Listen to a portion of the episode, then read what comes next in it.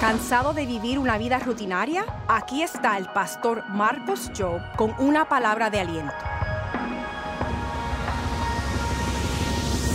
Quizás hoy estás lleno de ansiedad y preocupado por muchas cosas. Quizás tu mente está acelerando, preocupado por tantas cosas. Mira, hoy mismo Jesús te está hablando y está diciéndote lo que dijo a Marta en Lucas el capítulo 10. Marta, Marta, estás preocupada y molesta por tantas cosas. Y luego la dice, Marta, necesitas escoger hacer lo que hizo tu hermana sentada a los pies de Jesús escuchándole. Hoy mismo te animo a sentarte a los pies de Jesús, darle todas tus preocupaciones y escuchar su voz.